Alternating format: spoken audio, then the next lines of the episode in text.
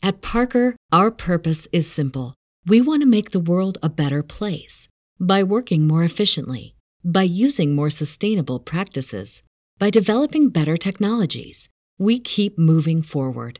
With each new idea, innovation, and partnership, we're one step closer to fulfilling our purpose every single day. To find out more, visit parker.com/purpose. Parker, engineering your success. As humans, we're naturally driven by the search for better. But when it comes to hiring, the best way to search for a candidate isn't to search at all. Don't search, match with Indeed. When I was looking to hire someone, it was so slow and overwhelming. I wish I had used Indeed. If you need to hire, you need Indeed. Indeed is your matching and hiring platform with over 350 million global monthly visitors, according to Indeed data, and a matching engine that helps you find quality candidates fast. Ditch the busy work. Use Indeed for scheduling, screening, and messaging so you can connect with candidates faster. And Indeed doesn't just help you hire faster. 93% of employers agree Indeed delivers the highest quality matches compared to other job sites, according to a recent Indeed survey. And listeners of this show will get a $75 sponsored job credit to get your jobs more visibility at Indeed.com slash podcast. That's Indeed.com slash podcast. Terms and conditions apply.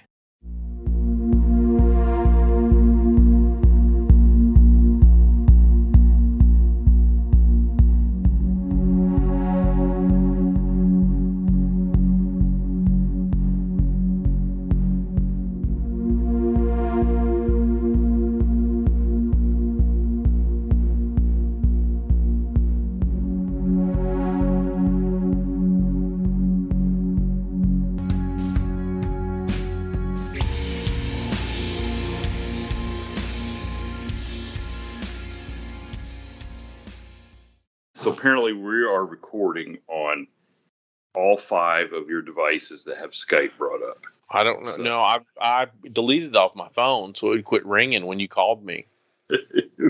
Mhm. Oh, there's nothing worse than when technology does not cooperate. I mean, Well, I you know it and charges you too much. I don't like the way it loads on everything, so I've got it on my laptop, my desktop, and my phone. And instead of it being on the one that I'm, you know, I'm trying to use my laptop when you're calling me, and it's ringing on all these other devices, and I can't answer on on the one because it's telling me anyway. It doesn't matter. Doesn't matter. Put me in a bad mood. I, it puts you in a bad mood, but it shouldn't because there's worse. There's worse things. Like, and you brought it up, like um, Justin Bieber. Like, uh, like it's every. T- why is every time we see see somebody famous going through something that just us regular Joes could go through? It's kind of shocking. Is it because Well, it makes would- news, or you just think that they should have better? I would say, hold on a second. I'm going to Google that up while you were sitting here. Um, I would say you would continue to do your job if you had. Ramsay Hunt syndrome. That's what it said. I'm going to look it up right here while I'm looking at it. I'm trying. I need to open another window or two. It says he's having trouble uh, eating. Are you reading it? I'm I'm looking at it. People magazine article. Um, been getting progressively harder to eat, which has been extremely frustrating. Please pray for me. Now, I am not going to make light of this, but I guess It's a virus. Yeah. I mean, Same obviously, thing causes though, chicken pox and shingles. wow, wow. Hold on a second. Well, obvi- obviously, if it would made it harder for me to eat, I would probably be okay for a little while. But uh, I mean, he's a good-looking dude. He can't smile or blink or whatever with one side of his face. That could be a problem. You know, You know, I don't know how much money you think he's got. Oh, he's he should legitimately be worth twenty million dollars, easy, if he took care of his money. Easy. He probably does not do a show. I mean, he just looks like he canceled three shows. Okay, so do you want to know what the does- what the what the thing says here? What that he's worth? Yeah. Well, okay. What's it say he's worth? And then we can, you could probably half that. Easy. Okay, so let's just go ten percent of this. Okay. It says he's worth two hundred ninety-five million dollars. He possibly could be. I mean, So let's just say he's got twenty-nine million. okay. Uh-huh. If you had twenty-nine million dollars, Mhm. you We'd could have- fight through our- it. You the- could fight through it. Yeah, the level of our podcast uh, would would probably be a little bit better. The production. I'm not. I don't know if I would do a podcast if I had twenty-nine million bucks. what else would we do? Well, first of all, you'd get paranoid. You'd be worried about somebody coming and taking your money. That's what I always heard. The more money you have, you know what I mean. Yeah, yeah, I know. I know. So then you got to worry about what you say or what you do because somebody might come along and take it all, right? I guess. I mean, I don't know. I don't think I'm ever going to have to worry about that. I don't have any to take. And I don't think I would say anything anybody could take could, could find a reason to take it. Do what? I said I don't know that I could say anything that uh, anybody could find a reason to take. I mean, I've already been divorced once, so I mean, You don't have anything left. you know what I mean? right. I have half You don't have anything left. I have half of what I had to start with, and it was nothing.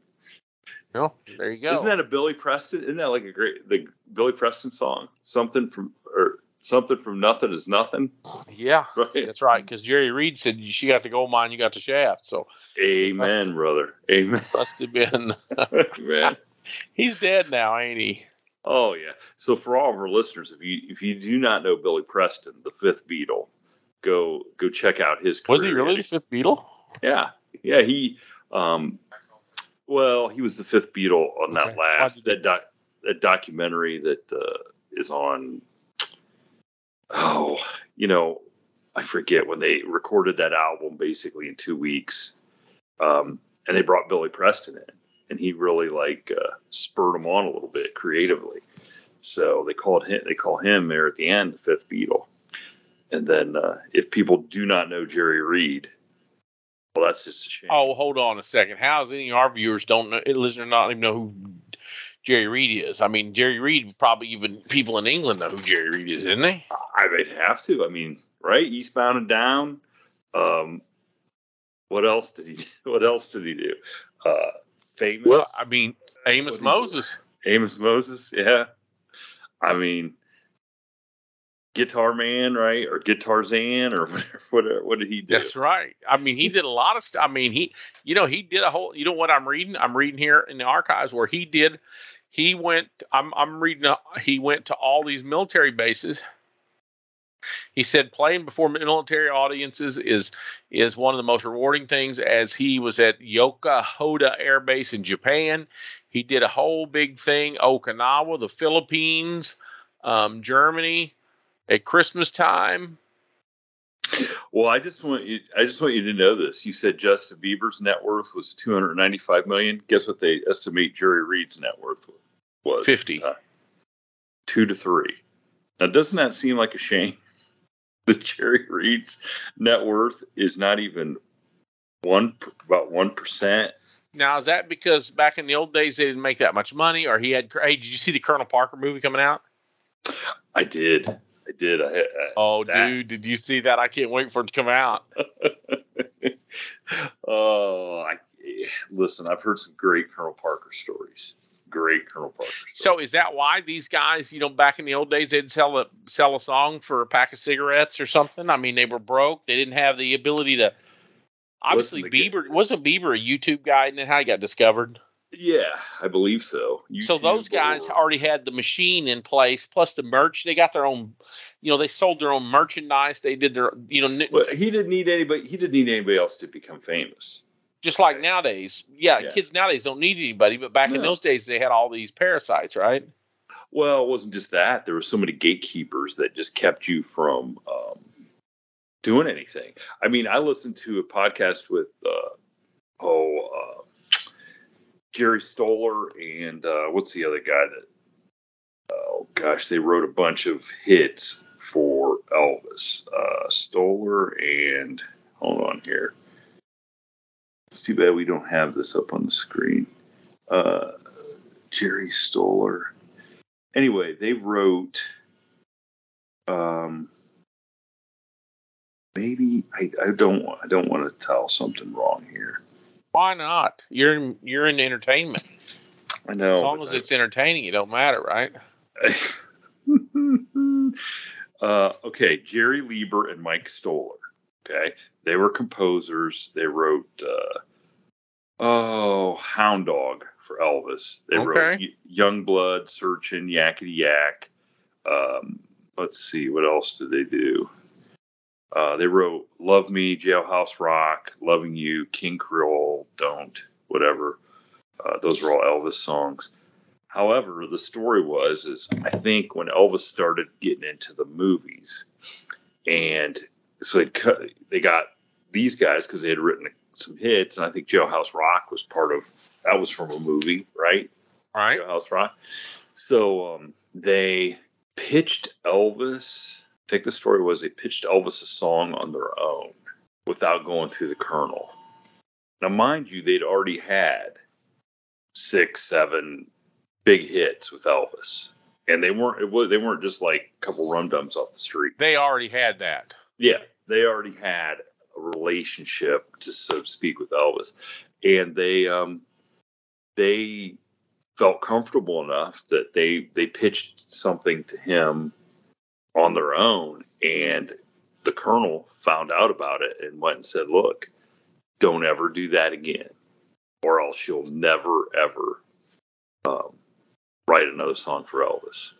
And he, they, I think it was Jerry Stoller that was, or Mike Stoller that was um, telling the story, and he said we never got another song with Elvis for the for the next 15 years or whatever that he was still recording, because that's how much, that's how big of a control freak the Colonel was. And this is what I don't understand is how come somebody didn't take him out? Well, I don't know how are they going to take him out. I mean, Well, Elvis back in those days, you could get away with murder. I mean, he was wanted for murder in Europe. That's why they never did a Europe tour, right? I never heard that the Colonel. Oh yeah, I think he was. I think he was wanted for. Uh, he was uh, he was because he was from the. He was Dutch, right? I don't don't know. I don't know enough. Yeah, I don't think he was a U.S. citizen at all. Really okay. And um, yeah, hold on, I'm looking up Colonel Tom. Or why did they call him Colonel? Was he an auctioneer or something? Okay, he was born in Breda, the Netherlands, hmm 1909. Wow, 1909 seems like. Mhm. So anyway, he uh, Boy, he just he was. like oh, listen to this. He served two years in '64. He was in Hawaii. Although Parker had served honorably, he went AWOL and was charged with desertion. He was punished, solitary confinement. He was emerged with psychosis. He was in a mental hospital. He was discharged from the army because of mental conditions. Finally, discharged. Hold a second. I thought. Okay. Then the Colonel, her biography of Colonel Parker, Alana Nash wrote that there were questions about a murder in Breda in which Parker may have been a suspect or at least a person of interest. This may have motivated him to avoid seeking a passport, as the Netherlands was at has has an active extradition treaty with the United States, and he may have wanted to avoid criminal arrest by the Dutch authorities in that case. Which is why Elvis not to, got never got to go on Europe tour, never got to do a whole bunch of stuff. Mm-hmm. And how about this? It says as as Elvis's fame grew, people became interested in Parker as well for a time. He lied about his childhood, claiming he had been born in Huntington, West Virginia, to explain his Dutch accent as being a Southern accent, and to have run away at an early age to join the circus run by his uncle. Well, I, do they speak Dutch in West Virginia? I don't know. I don't know either. Oh, this is fabulous. He's he might be a he might be a better story than Elvis. Oh, without a doubt. Because I mean, look how many look how many church going, piano playing, guitar singing boys made it out of there. You know what I mean? All the good guys from the fifties and sixties played at church and and Mhm. were decent human beings. But a Dutch murderer that that fled to America and joined the U.S. military, got kicked out for being in a mental institution, and then dies a millionaire in Las Vegas after producing the number one singer for a century, maybe of all time up until that point. Oh, I mean, I'm surprised we don't have a. I'm surprised the southern border this 15,000 caravan ain't Dutch kids trying to get here to live that dream. to, to be the next Colonel Tom. Parker. Yes. Think about that. They should be, there should be a Colonel Parker bronze there in in Haarlem or or Schiphol, you know, and the people that know Haarlem and Schiphol know what I'm talking about. Yes, right above, uh, surrounded by tulips. hmm That's right. oh, the real the real Dutch dream being Tom Parker. That's right. Well, you know, hmm yeah, I would say that, especially in the old days, the people that really lived the American dream were people that weren't Americans. You're right. You know, I You're mean, right. I listened to Steve Wynn talk on a on a podcast. I think I told you, you know, the the billionaire casino magnate hmm and his dad, uh, they came from Poland or Romania or somewhere of that that that place, right? Yeah. And his dad, now think about this. Back in those days, his dad was a, a painter and made his bones because he could paint Coca Cola backwards because they had to paint on the inside of restaurants and and Oh yeah, they yeah. had to paint on the window, right? So he went to like a, you know, they said he he his dad answered a little ad in the paper or whatever, help wanted. They needed a painter, and he went there and he said, "Can you, uh, you know, write to Coca Cola?" Remember, it was longhand cursive, you know, and this is in the twenties, I believe, and uh, twenties or thirties. And then he, after he painted it the first time, they said, "Okay, now do it backwards because we need you to do it on the inside of these businesses out." You know what I mean? Yeah, I I know exactly. Instead of painting it on the outside of the window. and he spent essentially the the the the rest of his life painting Coca Cola backwards, which got he got that's how he got Steve Wynn into the the uh you know the Adirondacks in the you know the casino bar entertainment business because his dad had these contacts because he was he was painting Coca Cola on whatever needed Coca Cola. You know they would send him. I think he actually worked for Coca Cola. Like they would send him to to paint Coca Their Cola. lo- their logo, yeah, everywhere. Isn't that crazy when you think about it? That is. But those are the those are the best stories. You know, hear how people came and and from another country couldn't speak, had no money, and how they Yes. just were so de- so determined to make it, and uh, you know, and then what their kids did or did not do with what they built. Yes. Well, you know, they what do they say? Uh, kids are stupid. Oh, I'm sorry. well, I was going to say sandals to sandals in three generations. Isn't what they say? Sandals to sandals. Yeah, you mean you know you your your great grandfather came here in sandals, you know, or back in those days, you know, basically sandals or barefoot even, right? He Mhm. made money to put shoes on the kids' feet. You know, the first generation gets just gets a pair of shoes for school or Sunday school or something. then the second generation gets a sh- all the shoes they want, and by the third generation they piss it all away and they're back to bare being barefoot and broke. Uh, that listen, that's that is the real American story right there, right? I guess I don't know. I mean, I was just thinking of, the country, dissecting the country in in little segments. So you know, you don't even have to go to another country anymore to make your fortune. You can just go to Ohio or something, right? Or you know, or people.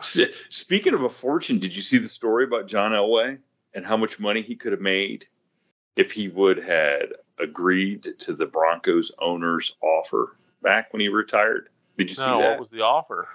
so when he when he retired, I believe he was owed he had ten million dollars on his salary, or fifteen million that was deferred. Okay, so so what what it was is he had Broncos owner at the time offered him if he he the money he had left deferred it was like fifteen million dollars he'd give him ten percent of the Broncos. That they just that. sold for five billion dollars or whatever, No, yeah, and, four um, the kick, and then the other kicker is is for ten million dollars, he would for ten million cash, I think it was, he would have given him another ten percent. So for $25 million, only 10 of which I believe was actual cash out of John Elway's hands, he could have owned 20% of the Denver Broncos, which he would have made $900 million off that sale that just went through. And the kicker was is that $15 million then that he had deferred, he ended up investing that in a Ponzi scheme that he ended up losing half of it. He only ever got half of it back. So you think he's upset this week about it, or? Well, I don't know. That was kind. Of, that was that was the kind of the that was kind of the. To uh, me, that would make me madder than five Skype windows on my laptop.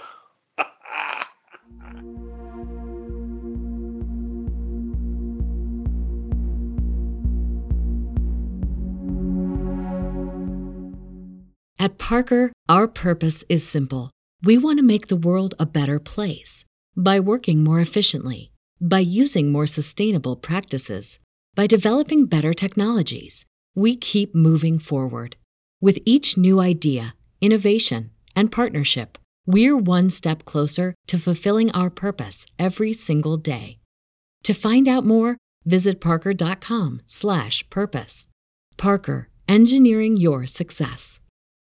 As humans, we're naturally driven by the search for better. But when it comes to hiring, the best way to search for a candidate isn't to search at all. Don't search, match with Indeed. When I was looking to hire someone, it was so slow and overwhelming. I wish I had used Indeed. If you need to hire, you need Indeed. Indeed is your matching and hiring platform with over 350 million global monthly visitors, according to Indeed data, and a matching engine that helps you find quality candidates fast. Ditch the busy work. Use Indeed for scheduling, screening, and messaging so you can connect with candidates faster. And Indeed doesn't just help you hire faster. 93% of employers agree Indeed delivers the highest quality matches compared to other job sites, according to a recent Indeed survey. And listeners of this show will get a $75 sponsored job credit to get your jobs more visibility at Indeed.com slash podcast. That's Indeed.com slash podcast. Terms and conditions apply.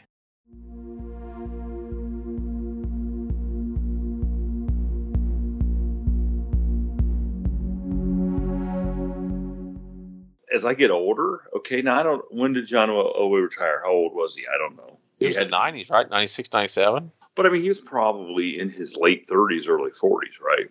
Yeah. Okay. So I, look, I, the older I have gotten, the one thing I realize is ownership of things is is kind of important. And I don't mean like ownership of I got to own a car. Okay.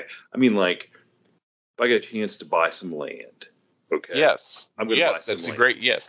I okay. bought some. I bought more land the last three years, not four years, than I had my entire my life, and I wish I'd have done it 25 years ago. Yeah, and like um, uh, Christy and I had an opportunity to buy into a racehorse. Okay, no, we didn't about that. Uh-huh. Well, but we bought a small percentage. Okay, we're not like we didn't build a barn. We're not raising it. You know, we're not taking care of it. We owned a we, we had a little bit of extra money and we bought in a percentage and have done pretty well. Um, like uh, writing songs. Okay, I own pieces of all those songs. I own pieces of some of the movies that we've done. I've got obviously some of these books, some of the books that I've done. You know, owning little pieces of stuff that that can make passive income for you is the key like owning land, it's you know like even just buying a house is is you know if you'd have done you'd have bought a couple houses a couple years ago, you could have doubled your money. Okay, but um, you know anything like that that doesn't require you to go out and, and uh, work nine to five on it every day. I think that's I think that's a not everybody can do that, you know. But if you, I think you can if you're smart, you know, and and look for opportunities, you know and uh, because here's the thing is once you do that then uh, then people come to you and ask you hey look there's this opportunity. You want to throw some you know you want to invest in that? You know like so, the ponzi scheme came to john elway. Except that he wasn't smart enough to to do the to do the better one better wonder why he didn't want the team. Well I- you would think I- a dude. I- uh, I mean, can you imagine owning No, 20% because of the Broncos? I would have thought all those guys would have wanted a piece of the team. I would just, I mean, you, you standing in the middle of the stadium, you could look around and you could say this would be a very uh, You're at least going to break even. elite. You can just say, okay, give me half of the concessions for the next ten years or something. I don't know. You know what I mean? Oh gosh, I look. All you had to do some research and see what ten years earlier the Broncos were worth. Oh, I didn't You know think about that. Yeah. I mean, eh, so ten percent. So at that point in time, basically the Broncos were only worth a hundred, hundred twenty million dollars. Yeah, because I think what's his name? That what what, what uh, the Stein? Who who owns the Yankees? Steinbrenners. Look at them. I don't think they paid thirty or forty million, and they had like fifteen owners. He had to buy them out over time, and it got to the end where the last couple owners he paid more than he paid for the whole team, or you know, for the last five or ten percent, he paid more than he paid for the, the first ninety percent. If that makes sense. Yeah. Oh yeah. Um, I'm I'm I'm gonna look that up. So in 1973, George Steinbrenner and a group of investors bought the Yankees for guess how much? Uh, t- 10 million, 20 million. 8.8 million. Yeah. Because I just remember one day I was reading something and it was like they paid Jeter twice in one year, or, he, or A Rod or one of them, like two or three times what they had paid for the team or something like that. It was an article. You know what I mean? Steinbrenner had had had, you know, He it was like 12 members. It was 12 12 member group bought the Yankees. You know a guy from from our town, uh, John Kime. He had owned a lumber business. Was Steinbrenner's roommate at the Culver Military Academy in uh, I think that in Indiana. That's where Steinbrenner went to school. So they always had they he, they were like best for you know best buddies, and he used to always go up and when the Yankees came to town, and uh, sit in the in the owner's box. well, And now the Yankees are worth five billion dollars. Wow. So the moral of the story is always buy a professional sports, sports, team. team. Yeah. Mhm. If you get the, if that opportunity knocks. hmm you know, unless it's uh, unless it's roller derby, I'm not sure there's a big upside to roller. Do they have teams, roller derby teams? Oh yeah, yeah. Well, yeah, because the Cleveland Indians, you know, became the Cleveland Guardians, and No. they had to buy. They had to pay Bring me back to the Indians when you get done. Go ahead. they had to buy the there's a, I believe a roller derby team in Cleveland called the Cleveland Guardians already. So Then why wouldn't they just come up with a different name? I know. I you know what I always liked was um, one of their original names were were the Spiders. I mean that's a great. I mean I think the Cleveland Spiders is great, or the Rockers even, because it's the Rock and Roll Hall of Fame. I like those names. Hmm. So I'm bringing you back to the Indians. Who's the who was the old Indian mascot? Wahoo? Does that sound right? Chief Chief Wahoo, yeah, Chief Wahoo. The only reason why I know that is because you know what? I made it two weeks without talking about my dead brother, but my dead brother had a whole bunch of sports stuff in his house, right? Shot Yeah. glasses, and I just, just I can't even, you know. And of course, the St. Louis Blues. Some of the stuff I knew what it was, right? Yeah, You know, he had stuff signed by from Brett Hull from the Blues from '85 and stuff like that. You know what I mean?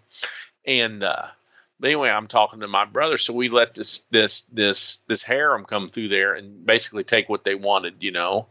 And uh, I was talking to my brother about you know one of them, and I said, "Uh, "What did, she even take?" He goes, "Well, he had a bunch of Wahoo shot glasses and." And he had two or three things. And I said, "Do who?" And he goes, "Oh yeah." He said, "I didn't even realize." He said, "There was some Cleveland Indian stuff in there, and she just she couldn't believe he had it. And she took it all."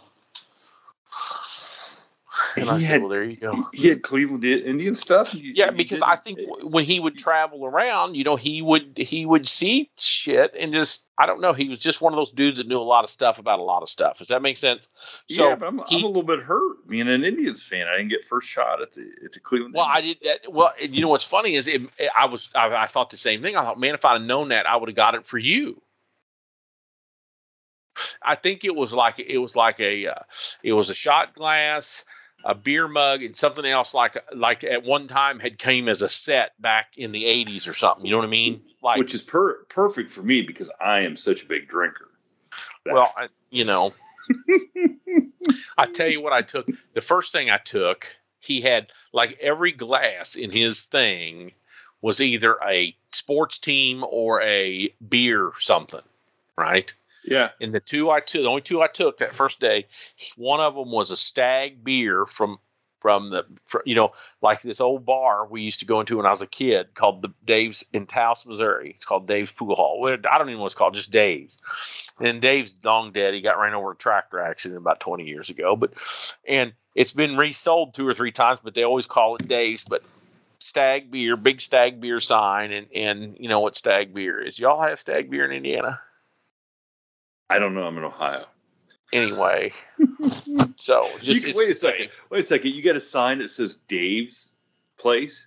No, it's it. No, it's still hanging outside the place. But what I took was the stag beer. He, it was a stag beer glass, an old fashioned heavy bottomed beer glass, because it reminded me of when I was a kid going in that place, right? Okay. And then there was a Bengals glass, and I remember, you know, when I was a kid when the Bengals went to the Super Bowl in what 82, 83, something like that. yeah, 81 maybe. Yeah, something like that, right? So that's the two I took, and he had a whole bunch of Kansas City Chiefs stuff and a whole bunch of uh, Kansas City Royal stuff, and and to me, the stuff's a dime a dozen because now you know when I was a kid, nobody said anything about the Chiefs, but now this is Chiefs Nation. Does that make sense? Oh so yeah. I look at two thirds of these people like fair weather friends, uh, fans. You know, where were y'all in the '70s and the '80s, right? Exactly. Where were they?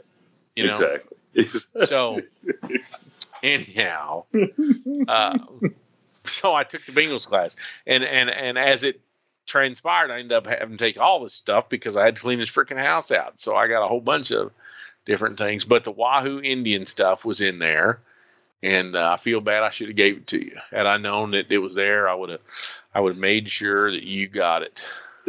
is um I collected for a short time Duke beer stuff because my one daughter who let's see she, I haven't heard from her in five years now uh, almost well almost five years um, her nickname was Duke so I collected some cool memorabilia from a uh, short-lived beer company called Duke Beer so there you go I've never It's- heard Duke beer. Mhm. That's it was very short lived, very short lived, but they had some really cool stuff. You think your daughter uh, stalks you on the podcast? Um, But the baby's the daughter's mom still talks to you, right? no, no, no. My old, my oldest daughter, she and I have a have a very good relationship. My right. two- I know it's the middle my- ones, right? It's the my ex-wife's my- daughters, right? My two middle, yeah, my two middle it's ones. the ex-wife daughters, Yeah. not the girl, Yes. ex-girlfriend daughter. yeah, yeah, yeah, yeah. right. I My know. old- well, my oldest daughter is a professional, has kids of her own, yes. and right. I think she understands like uh, you know she understands some stuff, but she doesn't want to get in you know, she doesn't want to get in her sister's business and Uh-huh. say, Hey, look, you you guys are gonna regret not talking to dad. And uh, because she doesn't because want when our to movie idea, when we write the next Yellowstone, I know, I know. I right? know. Uh, I know. Well, and you know, I just saw that. Uh, so my youngest was over in Northern Ireland um, as part of her. So her college bas she plays college basketball. So her college basketball team sent three guys and three girls, and they went to Northern Ireland. And it appears that they went and ran clinics or helped run clinics for kids over there in Ireland about for basketball, which looked pretty cool, you know. And I saw a little video of it and stuff because somebody somebody sent it to me. But you know, those two girls have just totally. I mean, they don't even talk to my parents anymore, and it's just it's it's a shame. I just don't even get it. Don't even get it. I, I, I was going to it. swing you back to something on that. Now I'm too I'm too lost. I'm too lost to even to open that can of personal, you know, that personal Well, loss that you went through. it is what it is. And yeah, I sit there and I listen to podcasts uh, during the day, and I and you, the ones about missing ki- people and kids going missing and stuff, and I'm like, this is what it's like, you know. So it's like I've I've come to accept. I just I don't have I don't have those two daughters anymore for whatever reason. Well, so. you know, my son just stuck his head in. I asked him earlier if he wanted to be on a podcast, and he said, "Yeah, maybe." You know, because I I I dropped him off at the, at the at the big bus today. I mean, he's he's he's shipping, and for you know Joey Knuckles and some of these guys know what he's going through. I mean, he reports to basic training tomorrow, and mm-hmm. uh, well, you know, and I I said, "Hey, you want to be on the podcast?" Yeah, maybe. You know, he hummed around a little bit, and I came down here. And there was some turmoil between his mom, him and his mom while I was while I was trying to um, answer one of the five Skype calls on one of the three machines. I think that he doesn't realize the the stress that his mother's growing through right now. That he could potentially when I say leave and never come home, he could, you know what I mean? This could be, mm-hmm. last night could have been his last night in this house. He's going to be an adult in four or five years when he comes back, right? Yeah. Oh, yeah. Yeah. If and, he's and, not already, he's going to be. And, and, and it's causing his mother some strife, and he keeps telling her, just leave me alone. And it's because she's trying to get 19 years worth of, of, of stuff in the next 18 hours or something. I don't know. You know what I mean? Yeah. No, I know what you mean. I mean, I, I definitely know what you mean. It's like, um, you know, and kids don't understand, you know, and, and, and those two girls, they, uh, you know, they, their problem was, is I acted like their dad, not their best buddy. And their mom wanted to be their best friend and never told them no. And so they, well, who you gonna who you gonna go with? You know, whose side you're going to take. And, um, you know, and it wasn't like I was super strict or anything. So it's kind of stupid that they have wasted a lot of years because because you and I both know life is short. I mean, it's real short. So uh, every year, every every day counts, and you know, and they'll and when I'm dead and gone, I'm not gonna. It's not gonna bother me any they're the ones that are going to have to reconcile with the fact that you know they let a lot of time go by you know. Now maybe they'll come to their senses or something who knows but i mean is what it is. I can't i can't do anything about it.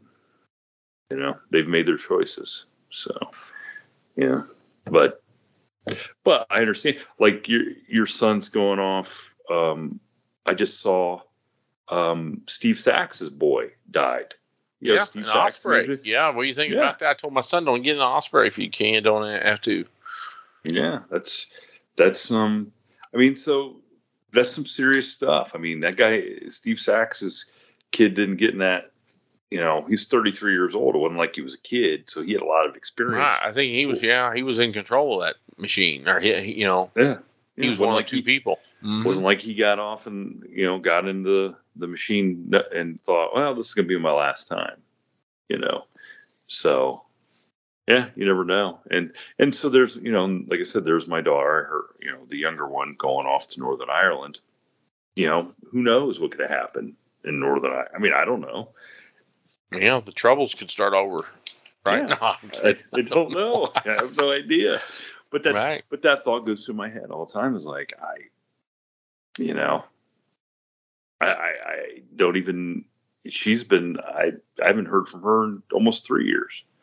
So it's it's just like, what what have they even been doing? You know, I mean, I go to her I go to her basketball games some, and she just doesn't even acknowledge that I'm there. So I just don't know. I guess it could that. be worse. Don't know be begging for money all the time, like some kids, right? Well, I'd almost rather have that. I'm kidding. I shouldn't say that. I should but you're right. But you're right. Yeah. yeah. You're right. I know some parents. I've heard of some parents that would, yeah, that would trade you for that. but you know, hey, I I just always think like, you know, my dad, God love him, was not a very good dad. You know, and and I just keep thinking, if they would have had my dad, they wouldn't even have known what to do. You know, well, they would have had a whole different. He probably, hey, he probably kept his old lady in line. So, oh god, well, the. You probably-. I, I did keep her in line. He wasn't the woman whisperer that he was. Listen, there was no, there's no keeping that woman in line. Let's just You put know. it out. let's Yeah. just put it. You let's just put You it don't out. know. Back in them days, you know, they were a little. yeah. Uh huh. yeah. Well, you know. There I go. I go on the way to getting canceled. Just stick with me, and we'll get we'll get canceled sooner or I later. I do have one question before we get off here. How did Dave die in a tractor accident? you know they just they just he was he was he he i don't think it turned it turned partially over I, for some reason he ended up underneath one wheel or the fender and a wheel and i don't remember if it if he if he was if he he did something and it ran over him but for some reason i think he was on an incline and he got in a ditch and it fell partially over and I don't know if he's trying to jump off or whatever, but he ended up underneath the wheel uh, like all day. You know what I mean? Like sometime in the morning, and and and the wife came home. She was a school teacher after school, you know, three thirty or four thirty or whatever, and then you know called the youngest boy and says, "I can't find your dad," and you know, and they walked around the ranch. Uh, you know, they had a couple hundred acres, and and there he was. So I don't know if it, you know he he might have laid there and, and reflected on his life for a long time, or it might have been instantly. I don't remember, but he ended up underneath the tractor he was driving. Wow. No, go, there's no. I mean, farm machinery is a dangerous, dangerous thing. You know, I guess you say he died doing what he loved. I guess. I mean, that's what they say, but every farmer ever knew farming complained about it all the time. But who knows? right? Maybe there is some peace and solace in the end. I don't know. Thank you for tuning in to this week's episode of the From the Shadows podcast. Until next time, never shy away from the darkness or what may be lurking in the shadows. We are out. At